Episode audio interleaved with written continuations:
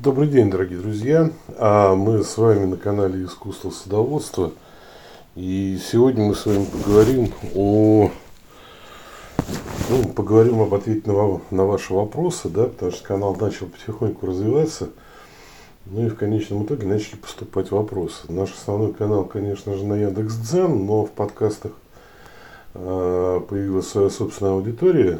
И вот эту так сказать, передачу я хотел бы а, посвятить только слушателям нашего подкаст-канала. Ну, какие вопросы поступают на наш канал и в Инстаграме, и в Фейсбуке, и в Яндекс.Дзене. А, первый вопрос, да, что делать дачнику зимой, если вообще, в принципе, делать-то и нечего, да, то есть, ну, я живу в собственном доме, поэтому делать мне есть чего.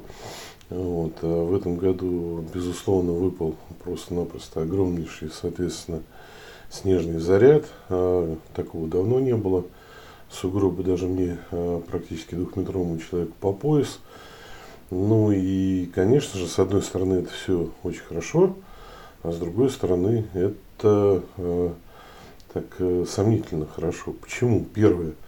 А, безусловно, снег является тем самым пуховым одеялом, которому нашим растениям, а, ну, наверное, а, лучше всего находится. Да? То есть там температурный режим как раз ровным счетом формируется тот, которым растениям легче всего а, зимовать. Но при всем при этом, да, то есть мы должны понимать, что осенью мы очень, так сказать, озаботились о наших растениях, и многие из этих растений – Э, дополнительно накрыт, поэтому, конечно же, температурный режим, э, он несколько теплее, чем обычно, да, и когда все это дело начнет оттаивать, э, все это может привести к образованию разного рода грибных болезней и бактериальных болезней, потому что такой теплее и сырости, конечно же, бактерии и, соответственно, грибы, они получают ту среду, в которой им лучше всего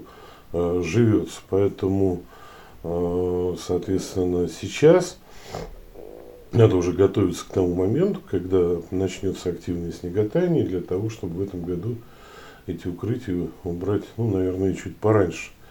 И потом в дальнейшем следить, сделать какие-то временные укрытия, потому что э, у нас часто бывает в нашей среднероссийской полосе э, возврат холодов. А, кроме всего прочего, такой снежный заряд, а, безусловно же, а, с водой вместе, с талой водой, с ручьями, а если у вас на участке еще и уклоны и активное дренирование, он, конечно же, вымоет количество определенное и полезных веществ, которые есть в вашей почве. Главное, то, что он вымоет, он вымоет азот. Поэтому в этом году, ну, наверное, следует ожидать достаточно серьезного азотного голодания. А вот, поэтому я сейчас уже покупаю аммиачную селитру для того, чтобы сделать ну, такую достаточно серьезную подкормку. И где-то я ее буду увеличивать э, по отношению э, к другим годам. Да? То есть, если я обычно использую норму 25 а, грамм на квадратный метр, да, то есть в этом году я, наверное, все-таки пройдусь где-то 35 грамм на квадратный метр, ну, соответствующим образом подкормлю и газон, и грядочки наши по ранневесенним таким окошечкам, да, то есть э, в агрономии это называется ранневесенний окна, а, когда у нас есть еще и какое-то определенное количество снега и талой земли. так вот, это идеальный момент для внесения мячной селитры, исходя из той нормы, которую я вам сказал. Это под газоны, под грядки, а под, соответственно, растения, э, большие растения это до 60 грамм на квадратный метр, кустарники это 40-50 грамм на квадратный метр.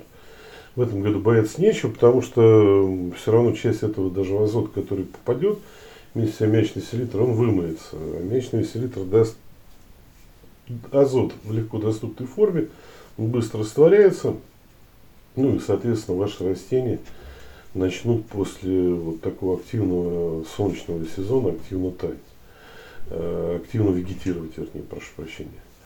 Что еще необходимо смотри, сделать, да, то есть многие этого недооценивают, но я обязательно отряхиваю наши хвойники. Хвойники вообще очень интересны, да, в этом отношении они подвержены как грибным заболеваниям, которые э, переносится потом на плодовые деревья, да, то есть там один из видов грибов, он зимует как раз на можжевельниках, а потом переносится на плодовые деревья. И в этом году я думаю, что это будет, ну, наверное, э, достаточно серьезной проблемой, да, потому что все условия для развития гриба зимой, они были в полной мере. Значит, что еще? Э, значит, отряхиваю. Почему, да, потому что а, если я этого не сделаю, то в принципе февраль, солнышко активное, дальше уже начнется мартовское солнышко, все это начнет оттаивать, потом обратно замерзать, все это образует капельки на наших хвойных растениях, и эти капельки а, превратятся а, в настоящие линзы, да, то есть такие увеличительные стекла. И понятное дело, что мартовское активное солнце – сможет, ну, скажем так, э, э, поджечь немножко вашу хвою, ну, это так условно поджечь в кавычках, да, а, оно же просто ее пожелтит, а, и вы будете иметь ваши хвойники весной, ну, после вот этой весны, будут иметь весьма неблагоприятный вид, не, не очень опрятный, да, и вы потом будете бороться вырезая значит, вот эти вот солнечные ожоги, которые поступили через а, капельки вот этих вот а, линзокапельки, которые образовались ввиду того, что вы вовремя не стряхнули с хвойника снег. Также я стряхиваю снег э, с плодовых веток, потому что подпорок сейчас под веточками не стоит, я их осенью убрал. А по тяжести вот эта снеговая нагрузка, она, ну, наверное, соизмеримо с э, э, веткой, когда она нагружена плодами, да, поэтому, соответственно, она ее и пригибает, тем самым э, весной э, соки пойдут не по тем э, направлениям, как вы формировали крону, да, они пойдут ниже, они будут ходить э, вниз и не, не полную мере обеспечивать э, вашу ветвь притоком и оттоком соков, ну, тем самым вы снизите свое плодородие, да. Ну и кроме всего прочего, ваши ветки просто могут тупо сломаться, да. А сломанная зимой ветка, которая э, весной получит еще и солнечную активность с нее, это еще и прямой путь э, к раку плодовых деревьев, к так называемому Антонову огню. То есть все эти вот трещинки, микротрещинки, Поэтому, если есть у вас возможность, то, конечно же, отряхните и плодовые деревья, и хвойники, и все, что растет на вашем э, огороде, кустарнички от э, снеговой нагрузки, которая скопилась на ваших ветвях. А, не удивляйтесь, что когда вы приедете в этом году, э, многие верхушки ваших деревьев будут подъедены, ну, потому что зайчикам конечно же, значительно проще добежать до молодых побегов и, с, скажем так, их немножко пожевать.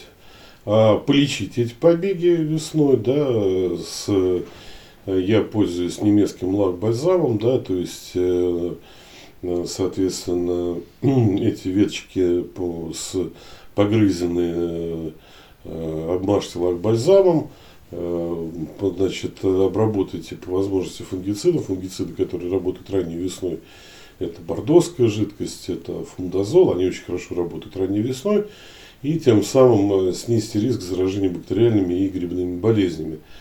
А так в основном бояться этого не надо, потому что в древние времена, ну и, скажем так, совсем еще недавно, я помню, когда мы приехали где-то в 80, наверное, втором году, который был тоже очень снежный, а, после зимы к себе в деревню, да, то есть и увидели, что зайцы поели молодые побеги а, деревьев, а после 80-го года, когда была страшная жара и горели леса, был наш сад совсем молоденький, и было такое сильное расстройство, потом все это выровнялось, и оказалось, что зайцы оказали даже такую своеобразную помощь нашему саду, То есть тогда, когда нам, нам а, было, ну не то что лень, а как-то жалко резать эти верхушечки, да, зайчики их подъели, и в конечном итоге наши деревья получили, ну, более пышные и более плодородные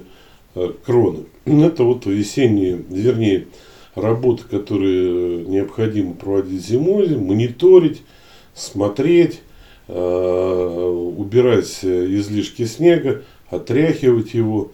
Э, напомню о том, что если у вас строения стоят близко к забору, то, ну, наверное, тоже надо каким-то образом расчистить, потому что однажды, приехав на э, свою дальнюю дачу, да, я увидел о том, что снеговой заряд, который сошел с одной из крыш, он мне просто забор поломал.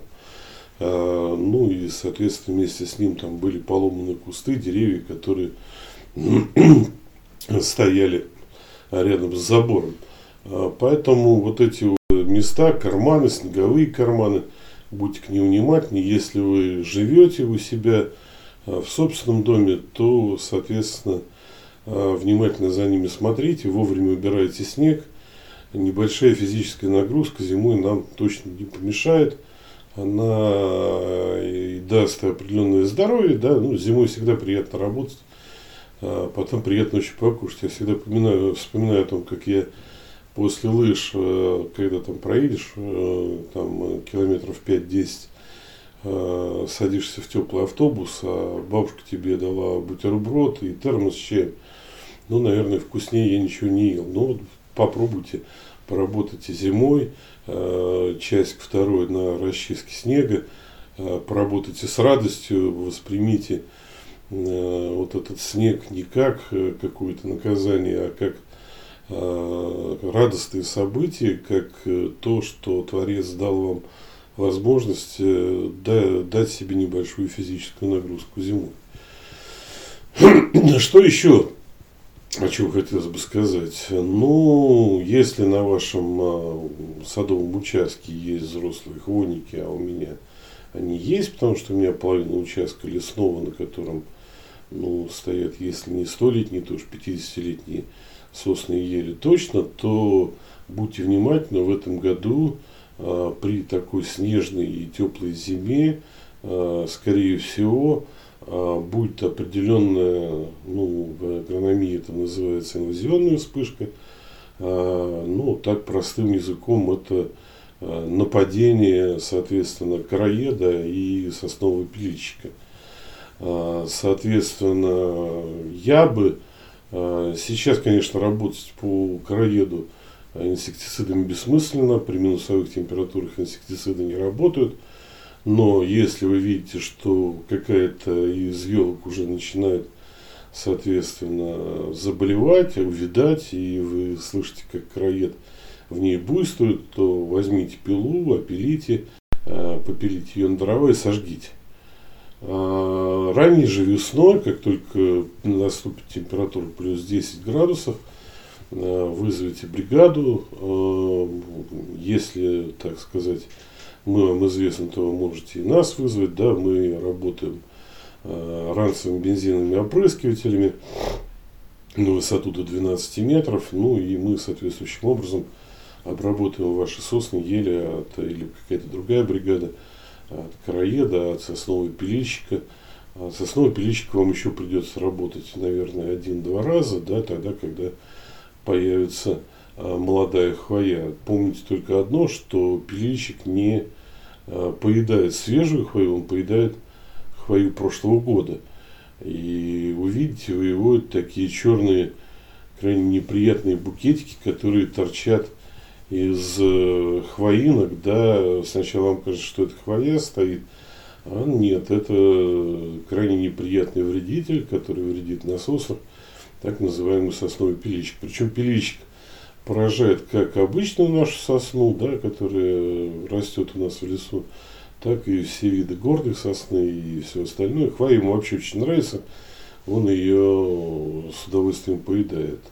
А также прошу вас быть внимательным, потому что а, весной, после таких э, снежных зим, а, скорее всего, будет э, достаточно серьезная атака клеща. И поэтому на ваш садовый участок вместе с обработкой от краеда, наверное, в этот же период закажите сразу же обработку от клеща. А, обработку от клеща я вам советую в этом году делать два раза. Ну, по крайней мере, и ваши домашние питомцы меньше нахватают клещей, и вам будет выходить э, на участок значительно проще. Причем помните, да, о том, что клещ, он не только на деревьях, очень много клеща и в траве, особенно в траве высокорослой. Поэтому э, одно из немалов... один из немаловажных факторов, чтобы на вашем участке было как можно меньше клеща, косите, косите газон и косите его э, постоянно.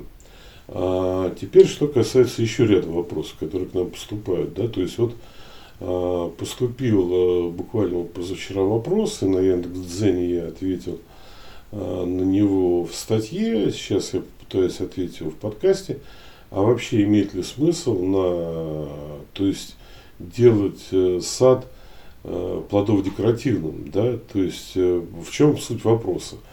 Я хочу в саду иметь и хвойники, я хочу в саду иметь и э, груши яблони. А я наслышан о том, что, значит, э, ну, условно говоря, э, грибок, который паразитирует на груши, который приводит к ржавчине груши, он, условно говоря, двудомный, да, то есть он зимует на можжевельнике, и потом э, весной со спорами перебирается на плодовые деревья, где уже паразитируют на листве и за счет уменьшения площади листа, за счет снижения индекса фотосинтезирования, он приводит э, к резкому падению урожая. Ну, первое, да, то есть э, в 21 веке задавать такой вопрос, мне кажется, немножко глупо, да, по одной простой причине, что 21 век дал нам такое количество фунгицидов, которые точно вашу грушу и ваш можжевельник спасут. Ну, первому можжевельнику это вообще не очень сильно страшно. Ему вот эти вот желатинообразные наросты, которые содержат споры, они мало влияют на его приглядный или неприглядный вид. Да? То есть они просто ну, так э, немножко делают это, этот кустарник другим. Груша же это опасно, да, но груша обрабатывается, безусловно, фунгицидами. Поэтому э, обязательно просто в любом случае, когда э, в стране, особенно в средней полосе, э, паразитируют, э, вернее, вовсю развитый манилиоз, и кокомикоз, и чего только нету, да, то есть все виды грибных болезней, ржавчина, циркоспорозы, фузариозы. Э, я всегда обрабатываю свой сад, обрабатываю профилактически. Поэтому мучнистые росы – Э, весной обработайте свой сад э, либо фундазолом, либо э, бордовской жидкостью, которая работает при низких температурах, при, даже при 4 градусах они работают великолепно. А уже с наступлением тепла, с наступлением плюс 14, плюс 16 градусов, можно обработать, нужно обработать свой сад фунгицидами группы триазолов. При этом обязательно обрабатывайте в том числе и хвойники. Ничего с ними не будет, а, применение фунгицидов на хвойников ничего плохого им не приносит, только хорошо, потому что хвойники, точно так же, как и все растения, точно так же поражаются грибными э, заболеваниями.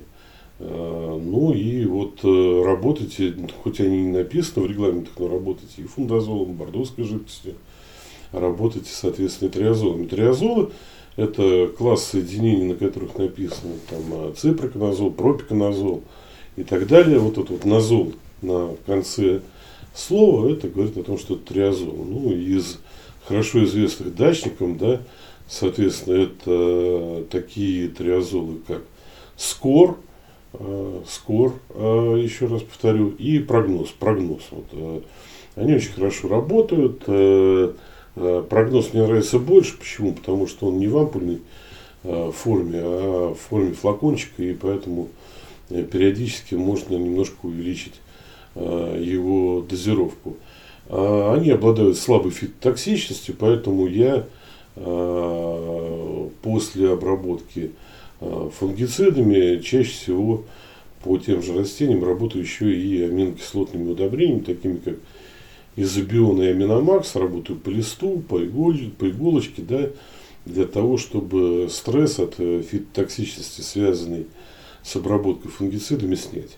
Если же пятнышки ржавчины все-таки появились на ваших листочках, то мой вам совет э, после уже в июле месяце отработать такими средствами, как Profit Gold или Старбилурин, и смотрите, что они в личных пособных хозяйствах на плодовых деревьях не зарегистрированы. Это стробилурин, который э, практически не токсичен для человека, э, и им можно работать уже даже и по плодам. Но и кроме всего прочего, он обладает определенным лечащим эффектом для растений, и ваши растения вас хорошо благодарит э, большими э, ну, урожаями.